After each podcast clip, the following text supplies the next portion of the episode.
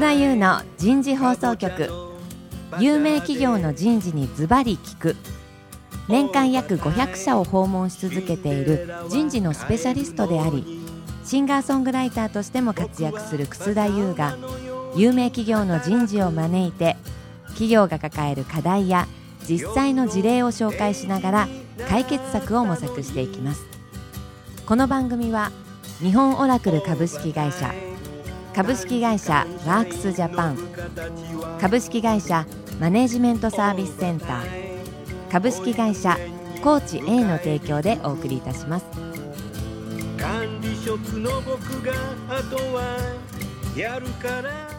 はい、えー、楠田優の人事放送局パーソナリティの楠田優です。今日は、えー、4回目になりますが、えー、4回目のテーマは成功するリーダーシップ開発です、えー、早速ゲストの方をご紹介していきたいと思います。サントリーホールディングス株式会社グローバル人事部課長の森原誠二さんです。森原さん、今日もどうぞよろしくお願いいたします。はい、よろしくお願いします。はい。続きまして、日産自動車株式会社人事本部日本人事企画部人事企画グループ担当部長の福武元弘さんです。福武さん、どうぞよろしくお願いいたします。よろしくお願いいたします。最後に、今回のスポンサーを務めていただいています、株式会社マネジメントサービスセンター事業戦略本部シニアバイスプレジデントの伊藤智子さんです。伊藤さん、今日もどうぞよろしくお願いいたします。よろしくお願いいたします。はい。それでは早速ですけど、伊藤さん、えー、今日の最後のですね、成功するリーダーシップ開発について少しお話をいただけますか？はい。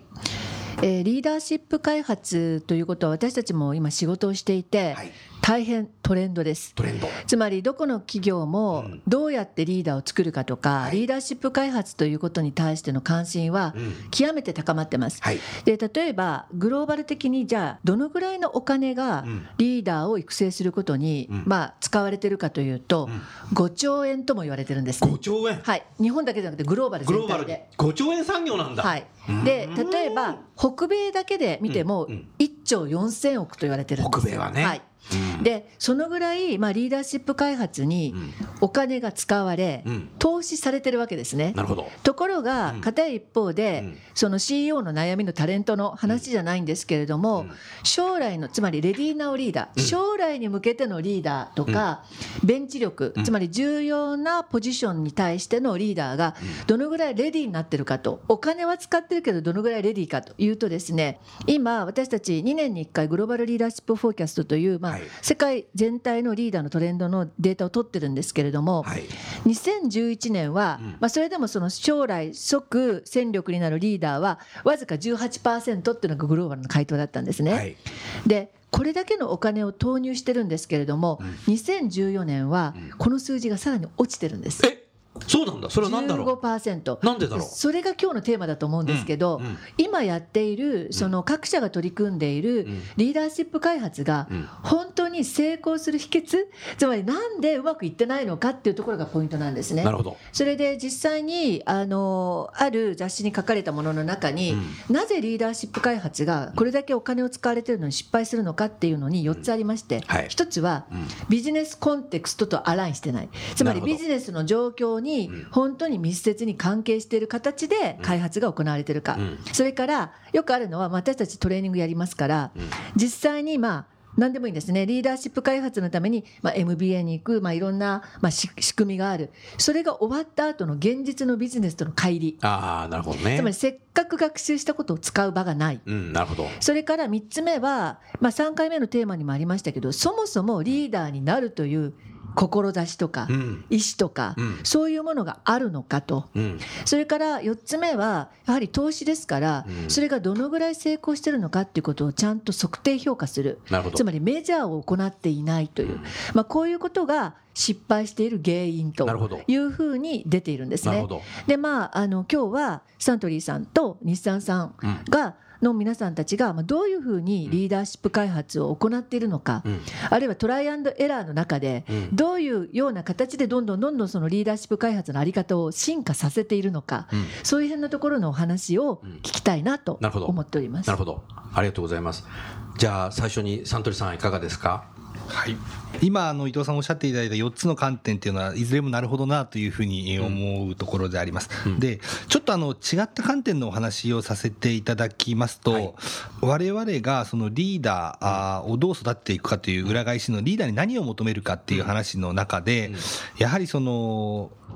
我々の会社、サントリーという会社は今後どうしていくかっていう根っこになるものというのをどう共有して、それをどうリーダーの心の中に落とし込んでいくっていうのかなというのはすごく大事だと思っています。うん、で、そこがやはりちょっと我々の会社だとファウンディングスピリッツ、え創業者精神っていうような言い方をしていますけれども、はい、その中の一つやっぱり大事だと思ってるのは、なぜ我々がサントリーという会社がこの世に存在しているのか。うん、で、えっと、我々社会にどんな価値を提供していくのか。か、うん、でもちろん商品でいうとお酒であったり飲み物であったり、えー、その水を大事にしますっていうことだったりするわけなんですけれども、ねうん、お客様にどんなものを提供していくのか、うん、でそのビジネスで得た利益というものを我々利益三分主義という考え方を持って社会にしっかり還元していくっていうことをやっていますけれども、そういったた、えー、サントリーの成り立ち、生い立ちの中で大事にしている考え方というものを、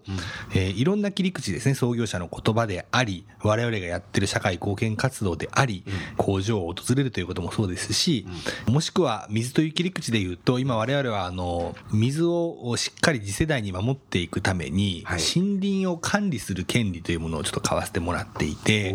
で、えっと、全社員がそういうものを、森林を守っていくためには、えー、山は木を間伐っていうんですかね、木をこう切って、はい、えー、光がよく地面に通る通すようにしなきゃいけないんですけども、そういった活動を体験するとか、うん、えー、そういったことも含めてしっかり伝えていく、なるほど。えー、ということがすごく大事なんじゃないかなというふうに思います。うん、で、やはりそういった根っこがないとですね、まあ、あの人事的に言うと、えー、っと、いわゆるリテンションの問題にもつながっていきますし、せっかく投資した人間がまあ会社から離れていくということにもなりかねないですし、うんはい、まあ、じゃあその、翻ってビジネスにどう貢献していくのかというところにもそこが出てくるんじゃないのかなと。えー、そんなふうなことをちょっと今考えております、うん、はい、ありがとうございます。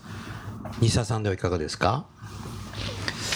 はい。あのとても難しい課題だなと思うんですけれども、まあ、先ほどあの伊藤さんにご紹介いただいた4つのうち、まあ、どれも大事だと思うんですけれども、あのやっぱり1つ目のやっぱりビジネスにいかにアラインしているかっていうのがですね、あのとても大事かなと個人的には思います。あのやはりあのリーダーシップ開発をまあ HR のこうアクティビティとしてやってもですね、まあそれがやっぱり本当のあの、え長期の人材育成ということに加えてやはりビジネスにこういうポジティブな影響が与えたいねっていうのが、そんなクリアには言えないんですけれどもやはりそこにきちんとフォーカスしてアクティビティをそれとアラインしたものにしていかないと、労を多くして益なしみたいなことになってしまうのでそこが一番ポイントかなと思ってます。でゴンさんが、まあ、あのタレントマネジメントということではおっしゃってないんですけれどもあの優れた HR はですねやっぱりあのきちんとあの数字で語るんだと。数字を数字で語る、KPI を持って数字で語ると、えいうふうに言われております。そうなんだ。でじゃあリーダーシップ開発で今、あの伊藤さんからご質問いただいたようなことをそんなに正々と数字で言えるかというとなかなかまあ難しいんですけれど、やはりそれをやっぱりビジネスとアラインしていかに数値化するかっていうところに、まあ、トライアンドエラーというのをずっとしていますね。あの直接的か間接的かは別にして、まあ、一つじゃあどういう効果があったのかというのをご紹介すると、はい例えば今のあの役員のうちですね、我々のハイポテンシャルパーソンの仕組みで通ってきて、うん、でまあ、グローバルエグゼクティブトレーニングという、はい、えー、一番上のレイヤーのビジネスリーダーの教育があるんですけども、うん、そこの卒業生っていうのはまああの56%ぐらいですね。56%はそうなんだ。まあ100ではないですね。56%。なるほど。が実際に今の日産の現役の、うん、えー、役員がその我々のプログラムのまあ卒業生になっていると、うん、あとはまああの40歳代の役員というのもたくさんいますし。40歳代で役員がいらっしゃるんですね。日本の会社ですけれども、うん、まあ、あの前々回申し上げたように役員に占めるノンジャパニーズの比率っていうのも非常に高い、まあ、そういう登用が、うん、えー、いろんな仕組みとか、うん、えー、考え方をですね長い時間をかけて徹底することによって、まあ、変変化としてはまあ現れてきているのかなと、まあ、いうのが一つあります。であとはですね例えば、まあ、いろんな各ファンクションなりいろんなレイヤーで、まあ、あのタレントマネジメントのアクティビティをするしてるんですけども、うん、一つは例えば例で言うとあの日産自動車の中に一つのファンクションがありますと、はい、でそこはあのコストセンターではなくてあのプロフィットセンターなんですね、うん、でそこが結構日産の営業利益のですね3割弱を実は占めているビジネスユニットがあるんですね。でそこでやはりあのそこのビジネスリーダーのヘットからですね私が HR ビジネスパートナーやってた時に言われたのは、うん、まあ、タレント強化せよという、まあ一言だけなんですね、うん、まあ、じゃあどうしようと、まあ、いうことで、えー、そこのファンクションはグローバルに言うと2500人の従業員がいるんですね、うん、ででもまとまったところにいなくて、まあ、あの10社ぐらいの子会社と、まあ、本社にはたった10人ぐらいしかいないような部隊なんですね。でそこの、えー、MD ですね社長とナンバー2ポストをじゃあスコープにしましょうという論議をして、各えー、リージョンの HR とリージョンのファンクションヘッドとグローバルヘッドコーターのビジネスユニットのそのヘッドと論議をして、えー、社長ポストとナンバー2ポスト。そこのポストのまずえー、ランクをランク付けをしました、はい、3つぐらいに分けました、うん、で、えーと、人もランク分けしました。でポストもランク分け評価をして、うん、人もランク分けして、例えば A ランクの重要なポストインパクトのあるポストに A タレントがついてるとこれはまあハッピーなわけですよね。うん、かたや実際やってみるとそうではないケースも実はあって、まあ、A ポストに B タレントがいたり、逆に A タレントが実は B ポストにいたなと。まあそんなギャップを見えるようにして、じゃあどうしようっていうのでもうそのポストバイポスト人バイ人で、じゃあ彼は次はもうここの A ポストにアサイメントを変えるとかですね、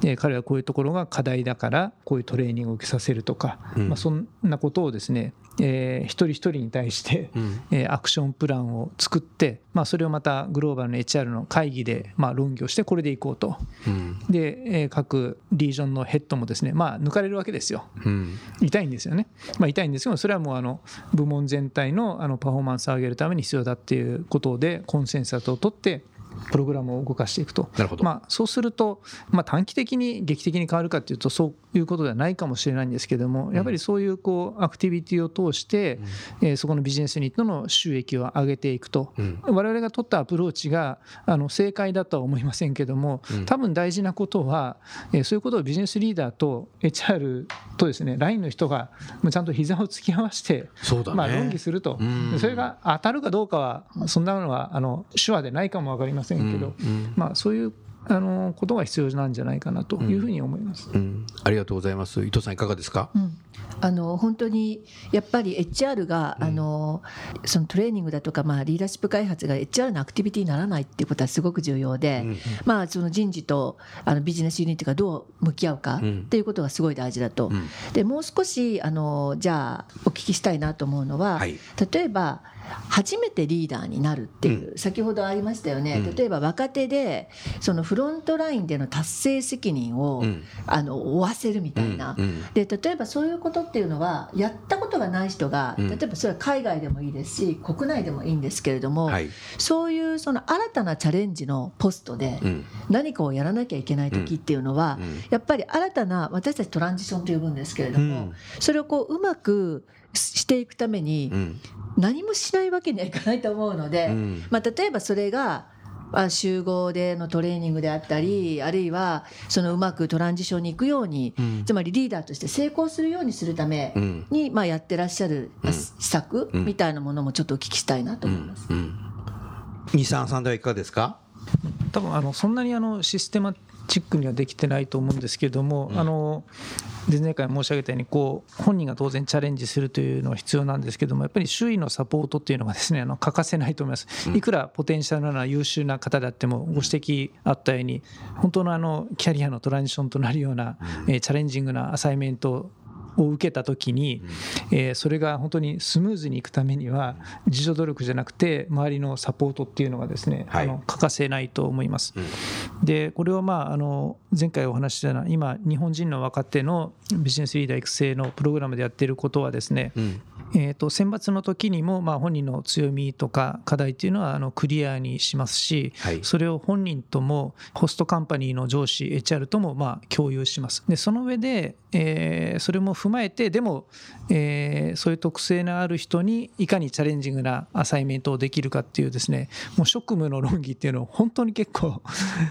あの大変なんですけどやります。で人は見つかって彼いいななんいいなというところまで行くんですけど、うん、いいポストがないなっていうので結構ぐるぐるですね回ることもあります。北米のこのポストって考えてたけど、うん、ちょっと確かにいいけど彼のあれを考えたらちょっと違うかなと。じゃあインドかとかですね、そんな話を結構やります、うん、なのでアサイメント自体も割とあのかなりの論議をしてやります、うん、で行った後もまあ行きっぱなしじゃなくて当然あの向こう側の上司も HR もサポートしますし、あの前回ご説明したようなキャリアコーチっていうのは必ず本人と年に1回は会ってインタビューをやります。なるほど。でそこで、えー、調子どうと、うん、困ってることないという、まあ、メンタリングとかコーチングっていうのはキャリアコーチがまあやるようにしてますね。うん。なるほど。ありがとうございます。サンドリさんはいかがでしょうか？はいいろんなアプローチがあると思うんですけれども、今、われわれちょっとご紹介できるとしたらですね、はい、えっとまあ、個の視点で、えー、どうサポートしていくかということかと思います。うん、えっと、我々あのキャリアサポート室っていう部門を、まあ、人事の中に、まあ、人事の中、あまあ、用語ですかね。キャリアサポート室、はい、持ってまして、うん。はい、そこは何かというと、キャリア自立の観点に立って、うん、えっと、やっぱり人事とはやや組織とは一線を画して、こうどうサポートしていくかというのを、まあ、社員がやってるんですね。で、えっと、当然のことながらそこはある程度経験ももあって、かつキャリアカウンセラーであるとか、そういった資格もまとった人間が、あ従事してるんですけれども、はい、いやあのお話のあったストレッチの機会の中で、まあ、一つ典型的な昇進という例えば機会を取ったときに、昇進した人間に対しては数か月経ったタイミングで必ず1対1の面談というフォローをかけています。はい、まあ、その中でどういったことが起こっているのか、でそれをまあ個人との面談の中で紐解いていく、気づきを促す、もしくは必要に応じて人事もしくはその組織の中にフィードバックをしていくと,、という活動が、実はあのかなり効いているような印象を持っています。で、これは、ちょっとリーダーシップ開発と若干離れるかもしれませんけれども、やっぱり今の多様な働き方の中で、えっと、復職してくる社員ですね、えー、等々やっぱりいろんな方がいることに対して、このサポートという点で非常に機能しているかなというふうに思います。はい、ありがとうございます。伊藤さんいかがですか？うん。あのよくリーダーシップ開発の時、まあよく俗に言われてる70、20、10と、つまり70がまあ皆さんがお話があってどういうジョブアサイメント、で20がまあ訓導とかですからまあコーチング、フィードバック、そうすると10っていうのがまあそれがまあトレーニングであったりまあ勉強と、そうするとその70、20、10のまあどれもすごい重要で私たちはそれをラーニングジャーニーと言ったりするんですけど例えば、うん、そのすごくいろんな人事の方とお会いしていて思うのは、うん、10のトレーニングの話が残りの70と20とどうつながってるのかとか、あるいはその10のトレーニングはどんな仕掛けや仕組みで組まれているのかという、つまり702010ってこうそのいろんな意味で一貫性とシナリオがなきゃいけないと思うんですけれどもそうだね、え例えばそのあたりはどんなふうに、うん、まあ、今かなり70の話とか20の話は聞けたんですけど、うん、10と残りの7020がどうなっているのかっていうのもちょっとお聞きしたいと思います。福滝さんいかがですか？そうですね。あのおっしゃる通りでそこが結構大事で、まあ、逆に言うと難しいところだなと思います。で先ほどお話したあの日本人ビジネスリーダー育成のための若手のプログラムっていうのはまさにあのそういったコンセプトでですね、あの設計をしています。あそうなんだ、はい我々もまあ702010というコンセプトに従っていてそれをいかに有機的につなげていくかっていうのが結構大切な課題です。かといってですねあの気をてらったものは逆にやってそんなにえー、いなくてですね、うん、まあ、アサイメントはやっぱりあの育成課題に応じたストレッチしたもので、うん、えー、フロントラインの経験をさせると、うん、で、えーと、エクスポージャーという意味ではですねあの先ほど言ったキャリアコーチによるメンタリングとかコーチングだけでなくてですね結構あのエグゼクティブもえー、時間をかけて会うようにしてます。うん、で実際にその苦しい経験をしてきたわけですねそのエグゼクティブも。でそういった人が時間をかけて本当に本人と話して、うん、まあ、サポートを、まあ、すると、そうすることによってアサイメントが、まあ、生きてくるというか、えー、少し、えー、ストラッグルしたところがまた奮起を促してやっていこうという火をつけたりとか、まあ、そういった役割で、えー、さらにあの時間をですね使ってもらってます。であとはまあコーチングもまあキャリアコーチがやったり HR がやったりするんですけども、まあ、あのある階層によってはですねあの外部のエグゼクティブコーチの方をつけて本人につけて、えー、社外からもこうサポートするような仕組みをしています。でトレーニングはですねあの、まあ、そのプログラムの始まる前にですね、あのリーダーシップトレーニングへの当然参加をして、えー、具体的にあなたが言ったらこういう、まあ、いわゆるロールが変わるわけですよね、うん、あの率いていく立場に、はい、それにはこういうことが必要なんだよと、まあ、いうトレーニングをして、プラスあの一般的なあのビジネスリーダーのトレーニングはもちろんなんですけども結構個々のですね、あのやっぱり凸凹ってあるんですよね。そでそれは、うん、あの選抜の過程で、うん、えー、上司へのヒアリング、うん、でキャリアコーチのインタビューで identify して、じゃあ彼にはプラスアルファでこれをしなきゃねというところもやってます。まあ、それは1回で派遣する人数がまだ、あの限られてるんで、まあ、できるという、まあ、ところもありますけれども。なるほど、まあ、そういうことがあの単にリーダーシップトレーニングやりました、はい行ってきましょうじゃなくて、このポストに行くんだよねと、であなたの強み課題はこうだよねと。彼の強み課題はこうだよねと、でそうするとあそこであの仕事やるには彼これやらなきゃだめだよねと。まあそれを行く前にやるのか行ってからやるのかっていうのはケースバイケースなんですけど。なるほど。そういうふうにトレーニングとアサイメントで行ってる間も、えー、エクスポージャーということでキャリアコーチだけでなく役員がメンタリングとかコーチングをやってその仕事をこう、えー、成功裏に終わらせるようにこう、まあ、サポートをすると。連携してますね。うんまさにジャーニーだね。うん、うん、なるほど。ありがとうございました。サントリーさんではいかがですか？はい、と二つほどお話ししたいと思います。はい、お願いします。あのまず全体としてはあの悩みながらの中でうまくいっている部分いってない部分がありながらも、はい、まあある程度効果があるのかなというふうに思っている部分と言いますと、一、うん、つはえっと、えー、選抜研修の中でまあキャリアチャレンジという仕組みを我々やっていまして、はい、それは、まあ、あの国内で、まあ、ビジネスに従事している人間が手を挙げて、はい、まあ、主にグローバルでの活躍を今後施行しますと。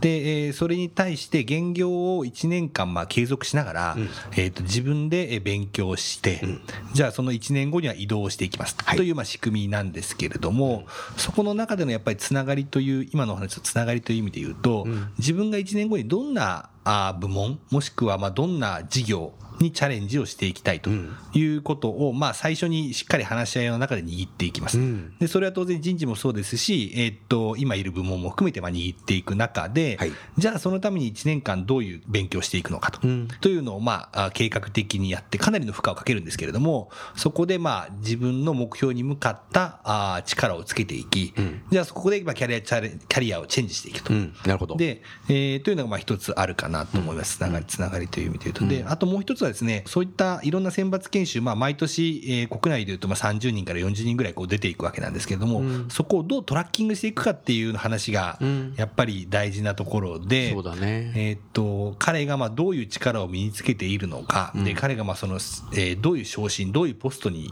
広がっていっているのか、うん、そこがまあ彼の将来にどうつながっていくのかっていうのを、うん、まあそれはタレントレビューもそうですし、いろんな場面でしっかりバイネームで確認をしていって、そこをトラッキングしていく。逆にそういう仕組みが回ってくれば、えー、っとまあ出しっぱなし、受けっぱなしではなくて、うん、えー、つながっていく、継続していく、まあ人材開発の連鎖みたいなものができてくるかなというところはありまして、まあそこのトラッキングを今しっかりやりかけてる、やっているという感じになります。はい伊藤さんよろしいですか、はい、はい、それでは伊藤さんあのもう最後になりますけどもお知らせがあるんですよね大切な。お知らせがあります。はい。ぜひ番組お聞きの方にお話しください、えー、今回は、まあ、リーダーシップということがテーマで、うん、あの進めてきたんですけれども、はい、あの何度か名前を出させていただいた DDI, DDI これはあの、はい、私ども MSC がパートナーを組んでいる、 Development Dimensions International という、はい、まあ、人材系の特にリーダーシップをこれはいつからもう提携されてましたか？ねもう、えー、かれこれ40年超えます。40年超えた。はい超えます。すごいな。はい。でそこの会社が、まあ、今一番力を入れていることが、まあ、リーダーシップを開発すると、で2年に1回、えー、グローバルリーダーシップフォーキャストということをやっておりまして、はい。はい、来年がちょうどに、第8回目の2017年、はい、うん、グローバルリーダーシップフォーキャストの年になります。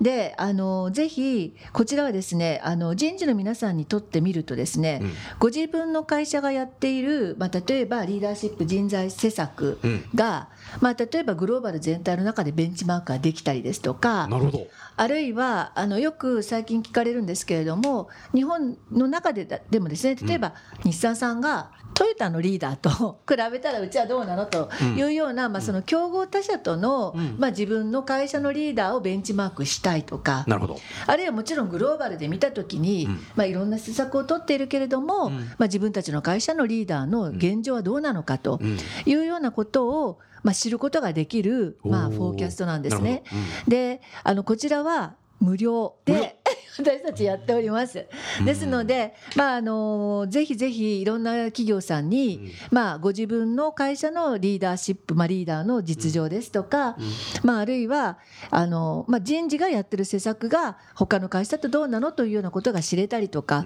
まあ、いろんなデータそれこそあのゴンさんじゃないですけれども、客観的なデータを取る一つの手立てになりますので、ぜひご興味のある方には、えー、2月からスタートする予定にしておりますので、このグローバルリーダーシップフォーキャストにご参加いただきたいなと思っております。はい、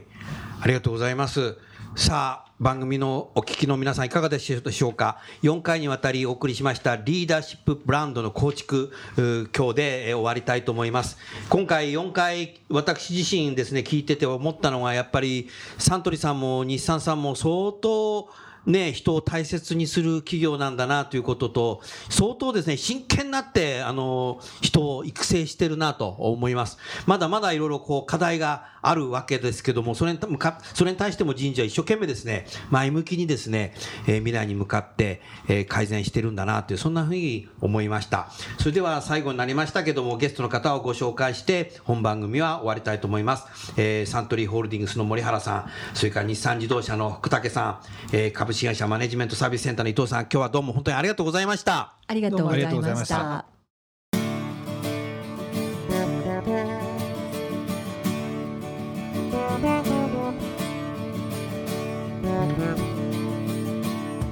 えー、本日も番組をお聴きいただきましてありがとうございました、えー、ただいま聴いていただいている曲は私のサードアルバムです、えー、12月1日発売の The Times Will Change 時代は変えられる、えー、Amazon タワーレコードオンライン HMV ツタヤ楽天ブックス等々で、えー、販売していますのでどうぞよろしくお願いいたします。曲名だけをご紹介しましょう。若者の時代あなた育児なし感情労働輝け飛び出せグローバル人材目標管理の歌承認 Way Way Way そして最後に The Times Will Change です、えー、どうぞお求めいただいて聴いていただきたいと思います。よろしくお願いいたします。過去に全くとらわれることなくたたちと共に働き方を変えたい。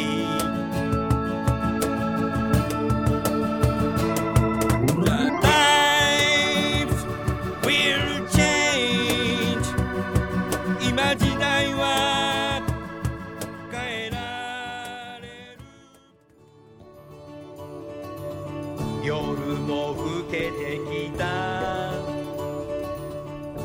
今回のお話はいかがでしたか？楠田優の残業イルミネーションとともにエンディングといたします。この番組は日本最大級の人事ポータルサイト HR プロのウェブサイトからもお聞きいただくことができます。HR プロでは人事領域に役立つさまざまな情報を提供しています。ご興味がある方はウェブサイトをご覧ください。この番組は先進テクノロジーで企業の人事業務を革新する日本オラクル株式会社。企業の人材採用支援キャリア支援を通じて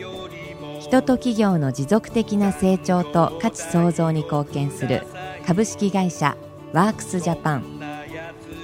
企業の人材戦略人材育成のプロフェッショナルカンパニー。株式会社マネージメントサービスセンター。エグゼクティブ向けのコーチングを提供する株式会社コーチ A の提供でお送りいたしました。それでは来週もお楽しみに。